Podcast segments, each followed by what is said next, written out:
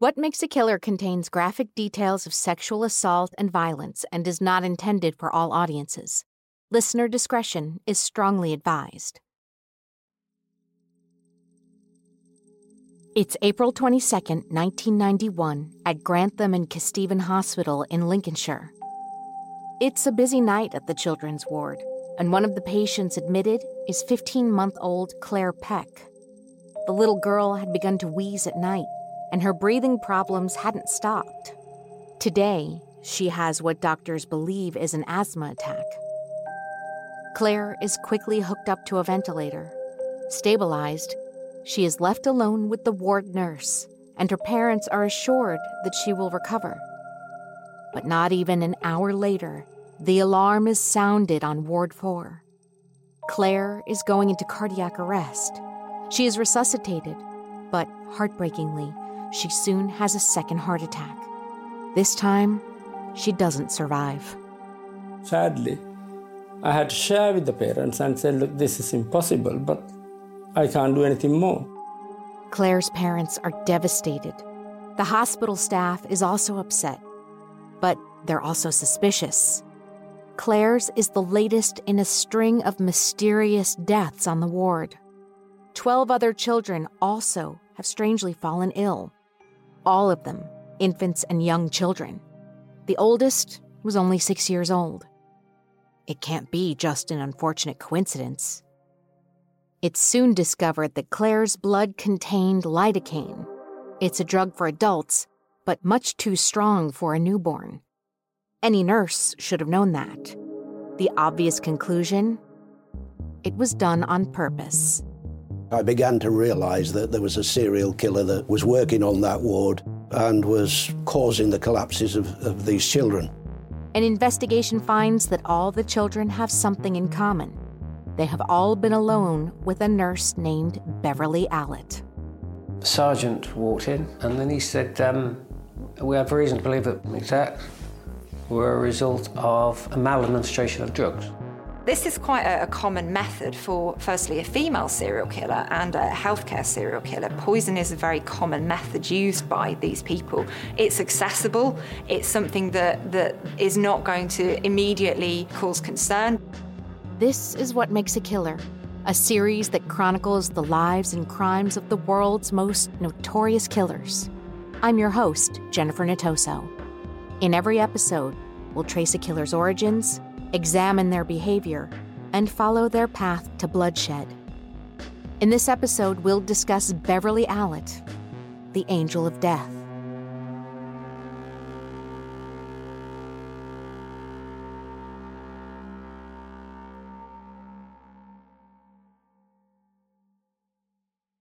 Beverly Allitt was born on October 4, 1968, in the small Lincolnshire village of Corby Glen. She was one of four children.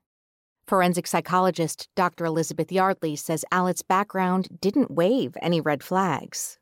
So, normally, when we, we have a serial killer, we have an abusive or a violent childhood. There's something that's there in the background. But with Beverly Allitt, there doesn't seem to be any real powerful explanatory factor.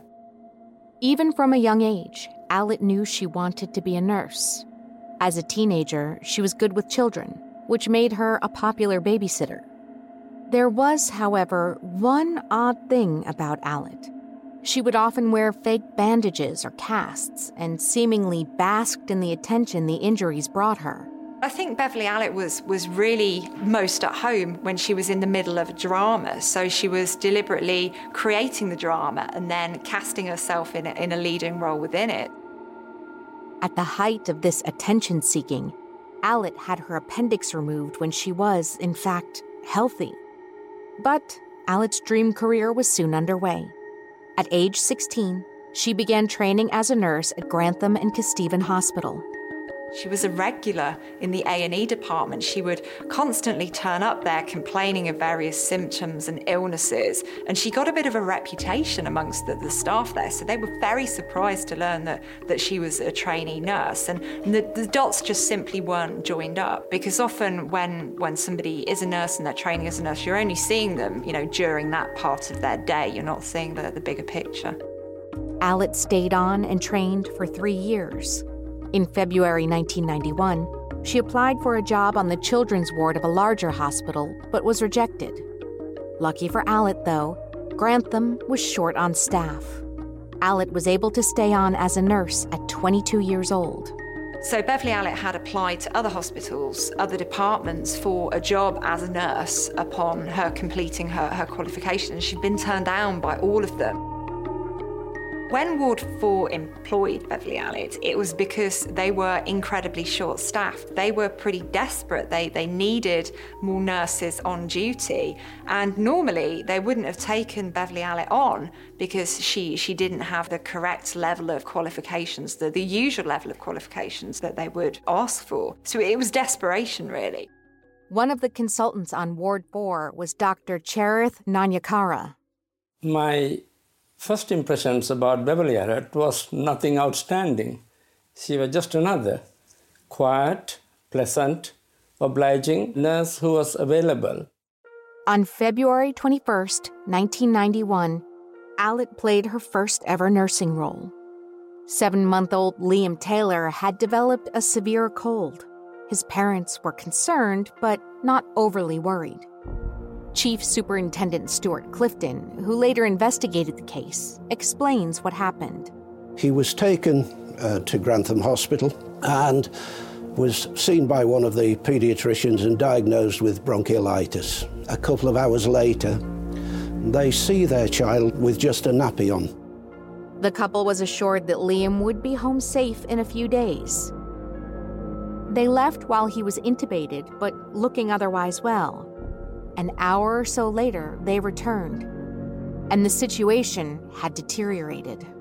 He's clearly terribly distressed, and the nurse, Beverly Allitt, explains that during the course of feeding, he'd vomited and choked.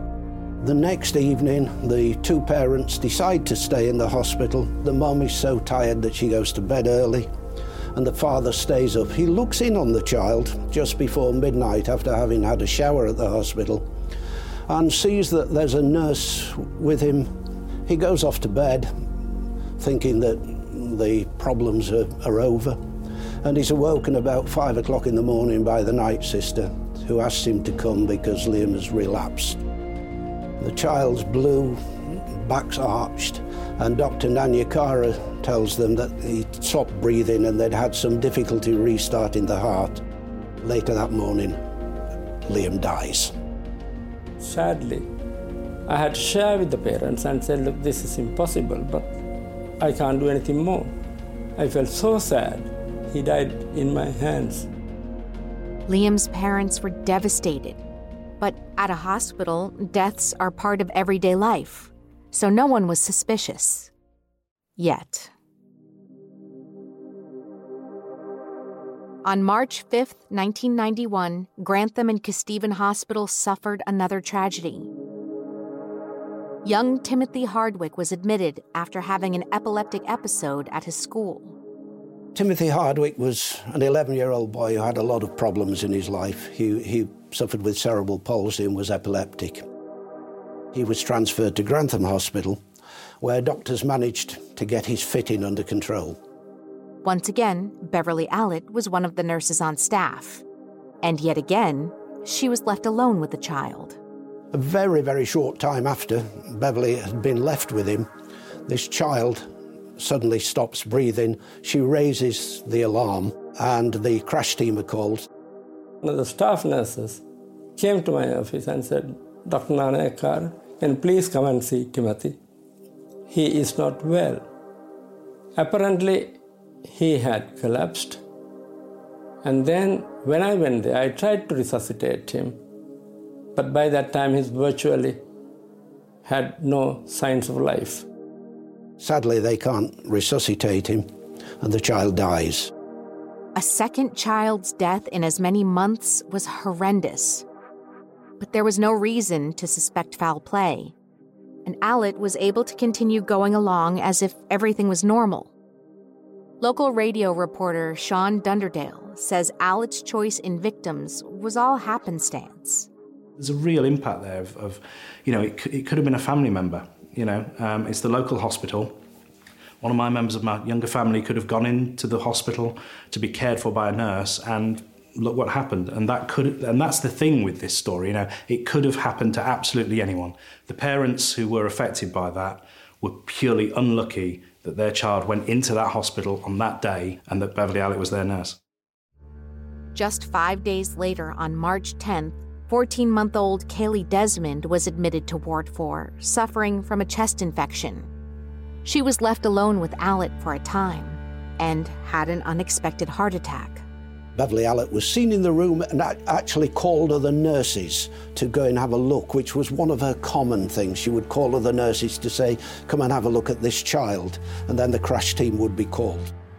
Kaylee was resuscitated and quickly transferred to another hospital. In the second hospital, Kaylee's doctors found the first signs of interference. She had an unexplained puncture mark under her arm. Chief Superintendent Stuart Clifton recalls finding the evidence in his later investigation. We were able to show that there was needle tracking under the arm of this little girl and, and, and an air bubble, which had obviously um, caused the equivalent of what we would call a heart attack.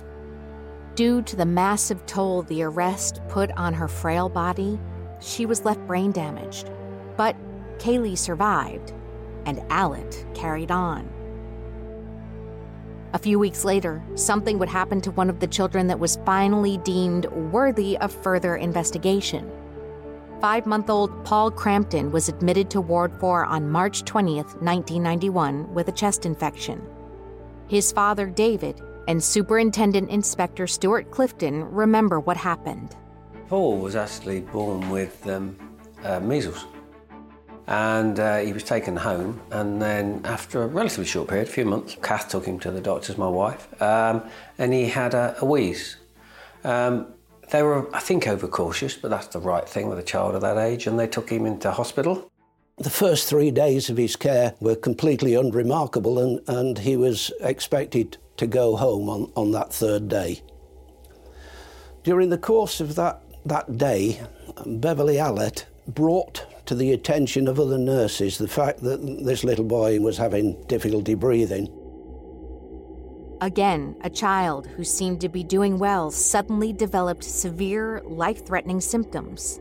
I walked into a scene I did not expect, and that was Paul in the arms of a nurse, I think, at that particular time.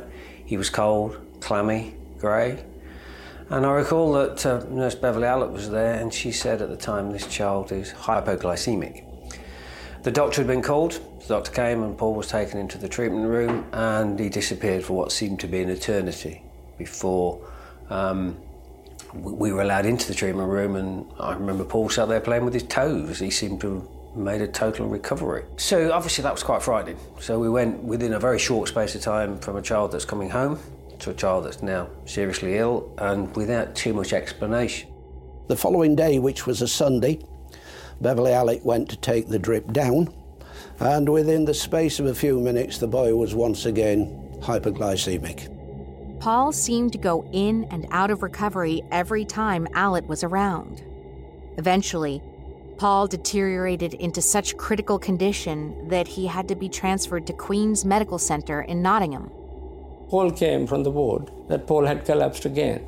And my colleague rushed through, and when he saw his collapse, he immediately called the team from Nottingham and transferred him. He went in the ambulance, both with my wife and, um, and with a doctor and nurse Beverly Allitt went in the ambulance with him. I remember walking into the ward at Queen's Medical Centre and it was just totally different atmosphere calm, relaxed. Paul's in intensive care, but I just got the feeling that he was just going to get better. And he did. It was that transfer that saved Paul's life and would later indicate that this was no accident.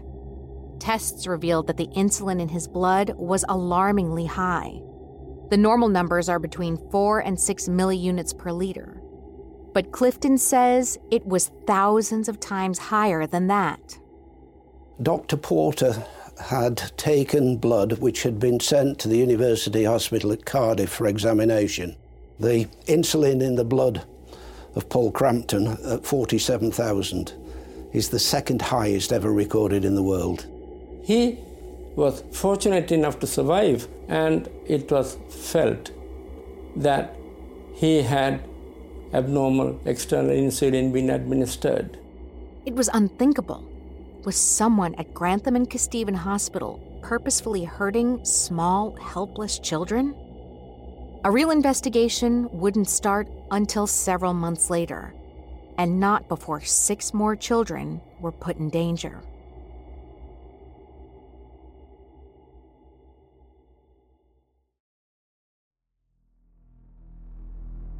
In March 1991, something mysterious and sinister was going on at Grantham and Kesteven Hospital in Ward 4, the children's ward. Children who were admitted for relatively minor medical issues were taking turns for the worse, and many of them had died. Two of the more fortunate children were Bradley Gibson and Yik Chan. Both children were admitted to the hospital on March 21st. Both were put under the care of Nurse Beverly Allitt. Dr. Nanayakkara and Superintendent Stuart Clifton tell what happened. Bradley Gibson is admitted under Dr. Porter. He was about five or six year old and had breathing difficulties. Dr. Porter had treated him with possible chest infection. And he then suddenly had stopped breathing and stopped his heartbeat as well, what we call a cardiac arrest, which is extremely rare. Dr. Porter had tried repeatedly to resuscitate him with the defibrillator. He managed to get him round, extremely fortunate. Yik Chan was admitted with a suspected fractured skull. He's in the hospital for a couple of days and he's charging around the place. There's clearly not very much wrong with him. One particular evening, um, Beverly Allitt is going off duty and she speaks to the oncoming nurse at about nine o'clock in the evening and said, Can you have a look in at Chan, he's crying, he's, he's not very well. The oncoming nurse goes into the room and, and finds him with his back arched and blue, and the crash team are called, and he's resuscitated. Bradley Gibson and Yik Chan both survived unscathed. But three month old identical twins, Becky and Katie Phillips, weren't so lucky. The pair was born prematurely, and they were regular visitors to Ward 4. In early April 1991, Becky was admitted again and was treated by Dr. Nanayakkara. They had repeated admissions, not surprisingly again, with variety of illnesses, diarrhea, vomiting, breathing difficulties, and so on and so forth. And the parents, quite rightly, were very worried and brought them straight to the hospital rather than going to the GP. I had seen them and discharged them, reassured the parents, but the same night, Becky was brought to the casualty. The casualty staff taking lots of effort to resuscitate her, but she was virtually dead. So I had a long discussion with the parents. They were completely shocked and they were very, very upset. I left some blood samples in the laboratory for any future investigations if needed. We subsequently found uh, that, that blood and had it analysed, and that contained 9,660 milliunits per litre of, of insulin in the blood. And you always have to remember with these huge figures that a child should have 15 to 20 milliunits. So it's horrendous. Becky died from the complications. Her heartbroken parents originally thought that she died of SIDS or cot death. As a precaution, Dr. Nanayakkara asked Becky's parents to bring her twin sister Katie into the hospital for monitoring. Katie's taken into hospital, and that afternoon she's allocated to the care of Beverly Allitt. One of the senior nurses goes to that particular room to see what's going on. As she enters, she sees Beverly Allitt nursing the child in her arms. The child's crying, she sees that the child collapse within Beverly Allitt's arms and the crash team are, are called. They manage to resuscitate Katie, who is, is later transferred. Another transfer saves another baby's life. For a while, all credit went to nurse Beverly Allitt. Katie's parents were so happy that they actually named Allitt as Katie's godmother. The subsequent investigation would show, however, that Allitt's handling of Katie was anything but gentle and loving. Over the next three days, the child Katie suffers convulsions, and this child is severely brain damaged as a result of, of what occurred. Now, during my investigation, Detective Inspector Jones managed to find x rays that were taken at the time. The child had squeeze injuries, which had broken a number of ribs. For now, Allitt was freed to break her oath of do no harm. But a final tragedy would be the last straw. On April 22, 1991, Beverly Allitt was on duty when 15 month old Claire Peck was admitted to Ward 4. She was under the care of the two consultants at the hospital, Dr. Frederick Porter and Dr. Charith Nanayakkara. Claire Peck, she had come with a severe attack of asthma, breathing difficulties, requiring oxygen. So Dr. Porter was called and he had come. He had tried to resuscitate and provide all the necessary care as appropriate. And Beverly Allitt, on this occasion, had been with him. In spite of all the efforts taken, Dr. Porter couldn't resuscitate her, and she had died within hours. Claire Peck was the fourth child to die unexpectedly in three months. The pattern was alarming. Doctors Nanayakkara and Porter realized that there were too many deaths for it to be accidental. They decided they finally had to look into what was going on. I said, I really don't know what's going on. And got together with Dr. Porter and the senior nursing manager and checked through all the cases of worrying suspicions and anxieties we had. I compiled a report and sent it to unit general manager saying we have series of these unexplained and sometimes explained collapses. We are very worried about these problems and therefore we want to bring it to your notice. We need your help. On April 30th, the hospital decided to ask the police to investigate the deaths to see if there could be something or someone casting a shadow over Ward 4. The case eventually found its way to Chief Superintendent Stuart Clifton. One of my detective sergeants at Grantham contacted me to say that he'd had a call from Grantham Hospital which suggested that they'd had a high number of collapses of children which may or may not be down to some criminal act. When I use the term collapsed, I'm, talking in terms of each of them having stopped breathing and the resuscitation team, known colloquially as the crash team, were, were called to resuscitate the children.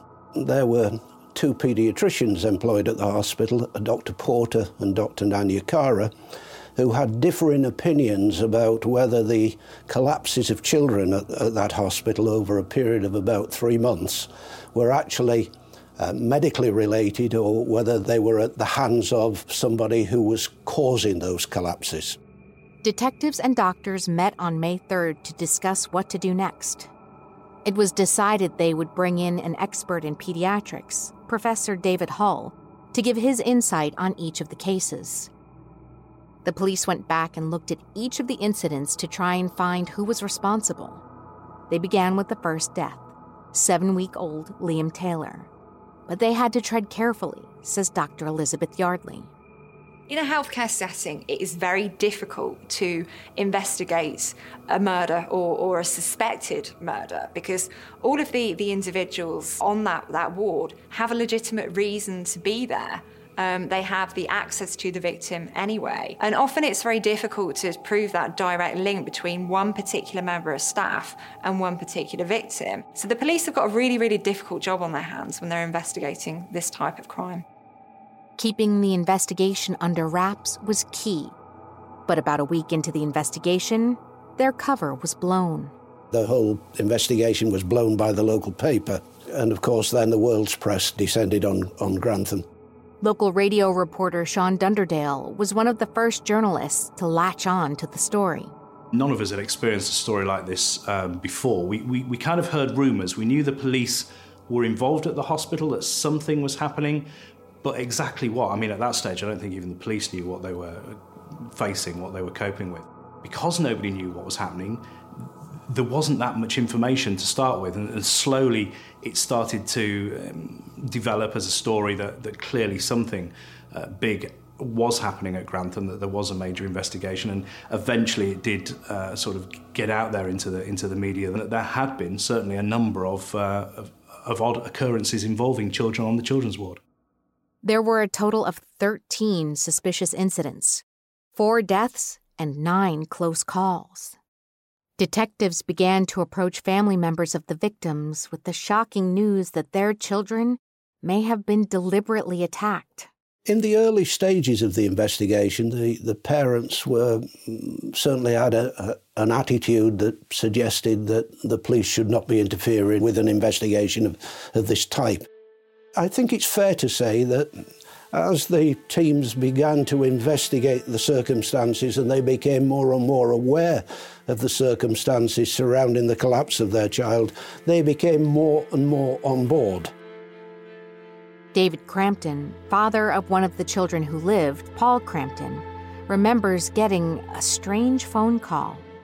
I had a phone call from Grantham Police, um, and it was, We'd like to come and see you. Uh, I won't tell you what it is, but we'll come and see you tomorrow. I was uh, at an office in Grantham at the time, and um, Sergeant walked in, and then he said, um, We have reason to believe that Paul's um, illness, hypoglycemic attacks, were a result of maladministration of drugs. And I remember my words exactly. That would explain a lot, wouldn't it? The investigation revealed Paul Crampton had an unexplained needle mark under his arm where he had been injected with a deadly amount of insulin. This was further proof to detectives that they were dealing not only with a negligent nurse, but with a killer. It also was revealed that Becky Phillips had been held in such a way that some of her bones were broken. There's clear evidence of air injected under the arm of one child. There's evidence of squeeze injuries. There's evidence of um, insulin. What was a common factor with the vast majority of these children was that each of them had a cannula fitted, a, a site, um, usually in the back of the hand, where drugs or drips can be administered through. So injecting cardiotoxic drugs would not be would not be very difficult because it could go in through the IV port. Dr. Elizabeth Yardley says these kinds of indirect murders were typical of a serial killer who was a woman.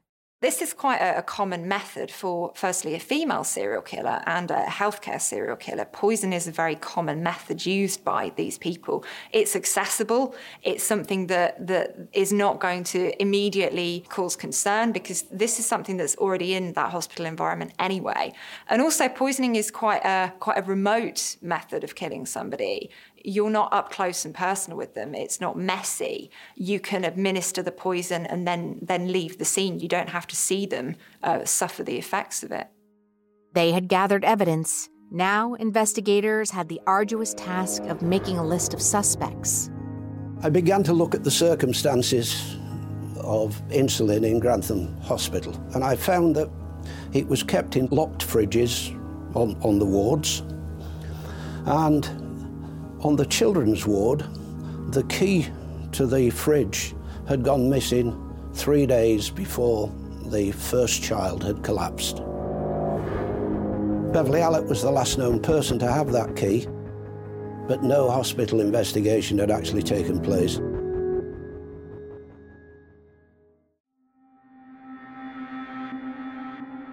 Beverly Allitt's name kept cropping up the 22 year old always seemed to be at the hospital when the incidents occurred.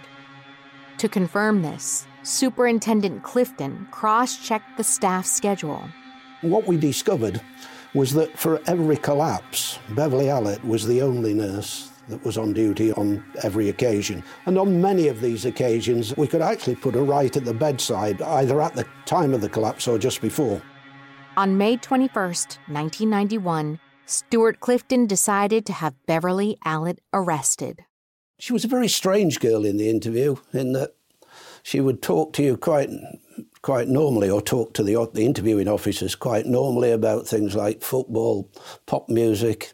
And the minute you got down to to actually talking about the events at Grantham Hospital, she became a completely different person. Beverly Allitt was interviewed at the police station over the course of two days. She made no admissions. In fact, she went so far as to distance herself from all the events at that hospital, saying things such as, I wasn't there on that day, my, I didn't come on duty until after that had happened. So she, she completely distanced herself, maintained her innocence. When news of the arrest broke, the press knew that this was a huge story. Local reporter Sean Dunderdale talks about why the story was so sensational. Once the investigation went that one step further, and obviously a nurse had been arrested, a nurse was clearly under investigation. They had to go public with that, and that's when it all exploded, really. That's when the world's media were, were suddenly interested because it had never been heard of before that a nurse would do such a thing. You know, it's such a rarity, and certainly in this country, a first. The, the whole of, of Grantham was just surrounded by journalists, uh, TV crews from around the world, newspapers. Allitt's arrest was also a huge shock for the victims' families who had trusted the hospital and nursing staff with their children's lives. David Crampton, whose son Paul was one of the lucky children, says for him there was a small silver lining. I felt mixed emotions. One is he would want to harm a child, but secondly, we now know what was wrong with Paul, and thank God it's not anything to do with Paul. It's not a medical problem. It is an outside influence. Even though Clifton and his team were convinced that Allitt was behind the deaths, they had no hard proof. Allitt was released on bail without charge, but she did not return to Grantham and Kesteven. I convinced the hospital that they needed to suspend Beverly Allitt from duty because we couldn't take the chance and they couldn't take the chance that another child would be attacked. The police needed to build a case, and quickly. If Allitt had done all they suspected, then they had just released a serial killer back into the public. Chief Superintendent Stuart Clifton turned back to the expert, David Hull. I, I asked uh, David Hull to go away and relook at the case notes of the children, but to use the statements that uh, my team had taken, which detailed the circumstances of the collapse of each of, each of these children. He, he agreed to do that. Building the case took months. By November 1991, Professor Hull had painstakingly re examined his original case notes. I basically couldn't take the chance that if she was still working on there, she would harm more children. Albeit that I hadn't completed the investigation by any means, we, we were merely scraping the surface at that time. So she was arrested and the house was searched. During the course of that search, we found a hospital pillowcase, a used syringe, and a little child's notebook, and it was headed Allocations Book. This allocations book had gone missing from Ward 4. It detailed the names of children that needed extra attention and which nurse was assigned to them. It was not only further proof that Allitt had been caring for the children who had died, but that she was hiding evidence from her colleagues. On November 20th, Allitt was arrested once more. There wasn't very much in the way of remorse. Um, she didn't cry. There was no kind of real visible reaction in her. So I think she does have that kind of cold personality. Um, she's she's orchestrated all of these terrible events, but but she doesn't feel any impact from them. She's somebody who doesn't have the same feelings and emotions as as the rest of us. During the 15 month wait for her trial, the stunned press began to uncover Beverly Allitt's history of faking illnesses. The more we dug into Allitt's background, again, the more unbelievable it became. And, and the one question our listeners would ask is how? How did nobody spot all of this um, and, and allow her to continue being a nurse? How did she get through that recruitment process? We got an authorization to, from her to have a look at her medical records. They indicated, going back to childhood, that, that Beverly liked to be the centre of attention. There were incidents while she was at school where she would sprain a finger and demand that she, her arm be put in a sling. I think we, it's tempting to look back and say they should have picked up on that. They should have known that, that this was somebody who was not quite right. But I don't think they would have automatically made the link between somebody um, who was perhaps harming themselves and somebody who would then go on to harm other people. Nurses care for their patients, they want to preserve their lives and enhance their, their quality of life. So to think that a nurse would do this is it's almost unthinkable. Experts would later allege that Allitt had been suffering with a mental illness throughout her life called Munchausen syndrome, which caused her to seek attention for fake medical ailments and also led her to commit the murders. Well, Munchausen syndrome is a, a condition which basically means that people will invent symptoms in themselves in order to gain the, the attention of medical professionals. There's also Munchausen syndrome by proxy. This is when somebody invents symptoms in somebody else in order to get attention from medical professionals, and, and that somebody else is often uh, a, a, child or, or somebody who, who you're in charge of the care of. That wouldn't exonerate her from the horrors she had inflicted. On February 15, 1993, 24 year old Beverly Allitt was in Nottingham Crown Court charged with the murder of four children and the attempted murder of nine more. She pleaded not guilty. The court case was a very harrowing uh, experience. I mean, it was it was a long drawn out affair. Uh, Beverly Allitt wasn't in court for a lot of it. Again, I think some of that manipulation that she was was known for, some of the manipulation she'd clearly done in the hospital, she was trying it with the, the, court case as well, and I know that was having an impact on, on family members. They knew of their own individual case, but the actual scale of it, apart from what they'd read in the media, heard on the radio, it was the first time they'd actually heard exactly what had been happening at Grantham Hospital. I mean, that was quite traumatic because obviously there was, there was significant media interest and, and we couldn't walk down the street from the car park to the court case without having microphones and stuffed under our nose and, and cameras flashing. And you know, there's a lot of emotion, a lot of emotion around that time, clearly. You couldn't just go home and you know close the door and put the TV on and forget about it. It was it, it just was all encompassing. It was it was the only thing that was on my mind throughout the case and, and for a long time afterwards as well. In the courtroom, Allitt seemed completely detached from what was going on around her, says journalist Sean Dunderdale. I firmly believe she felt the families would still be on her side because, you know, they'd been very close. You know, they thought, certainly initially in those initial stages, that, um, you know, she'd helped save or tried to save their child's life. And so in court, you know, she would smile at them. A lot of the evidence may have seemed circumstantial, but as the trial went on, it became clear that the case against Allitt was a solid one. For a long time, people believed it must be a mistake. You know, the, a, a, nurse surely wouldn't be, be, be, responsible for that. There must be some other explanation for it. But then, slowly, as the evidence re- was revealed, uh, you could see that tide turning, that, that, that people suddenly realised complete revulsion that, that a nurse, of all people, would, would, would do that. Um, you know, it's suddenly like, well, if I can't trust a nurse, who can I trust? Um, and, and I think that that was a, a, real shock to the nation. It resonated right across the country um, when those, those actual facts came out about what Beverly Allitt had done. On May 28, 1993, after a draining three month trial, the jury had reached a decision. I think the moment we were called back into the court is, is something, you know, we'll always, certainly I'll always remember. The member of the jury stood up and that first verdict came in of guilty. And there was just a, again, an intake of breath, lasted just a couple of seconds. Then someone, I remember, shouted yes.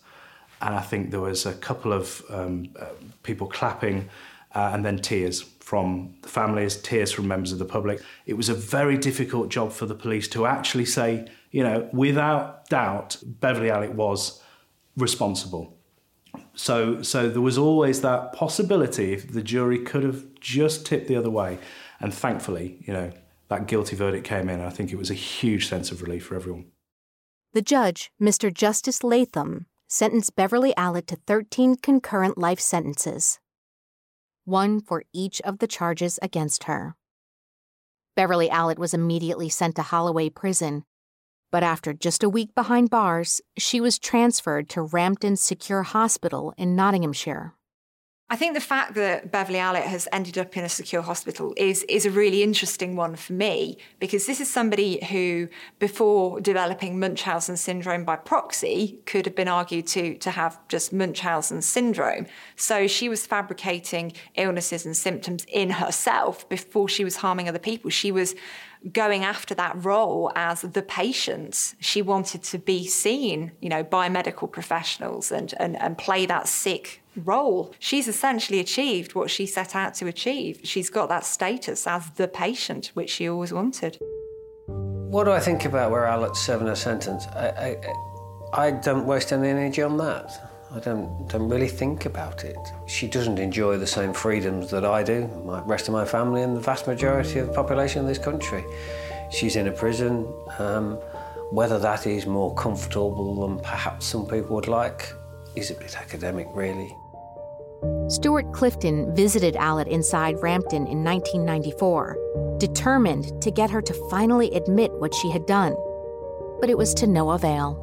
She made admissions at that time. She admitted nine of the 13 cases that she'd been um, convicted of.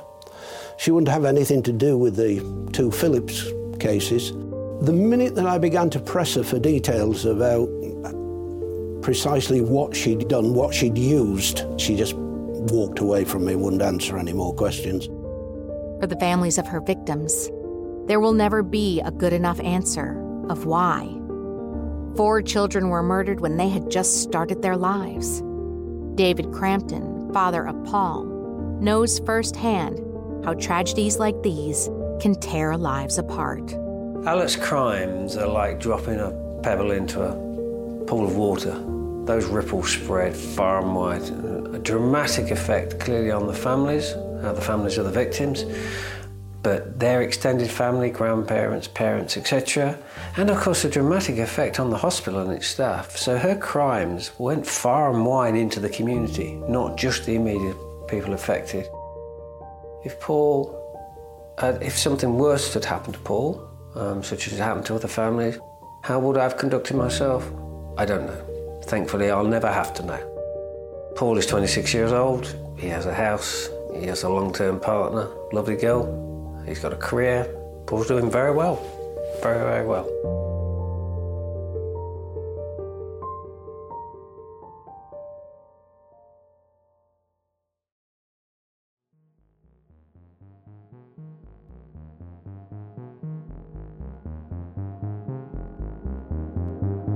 What Makes a Killer is an Audioboom original series in production with Woodcut Media and hosted by me, Jennifer Natoso.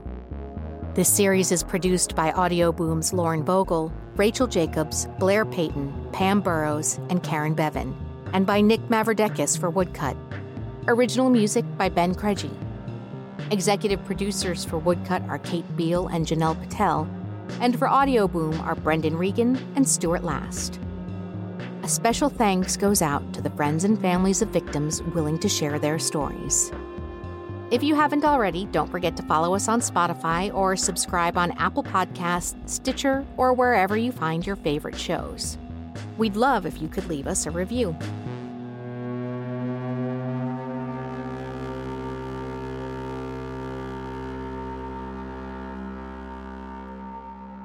On next week's episode of What Makes a Killer. In 2010, a man was released from prison after serving a short assault sentence. But instead of lying low and returning to a normal life, he immediately escalated his crimes. So he'd fatally wounded one victim, he'd critically injured a second victim, and then he calmly walked away from the scene. And one of the victims was a police officer. It would become one of the largest manhunts in history. He wanted to be iconic, he wanted to be infamous, he wanted to go out with a bang and not whimper.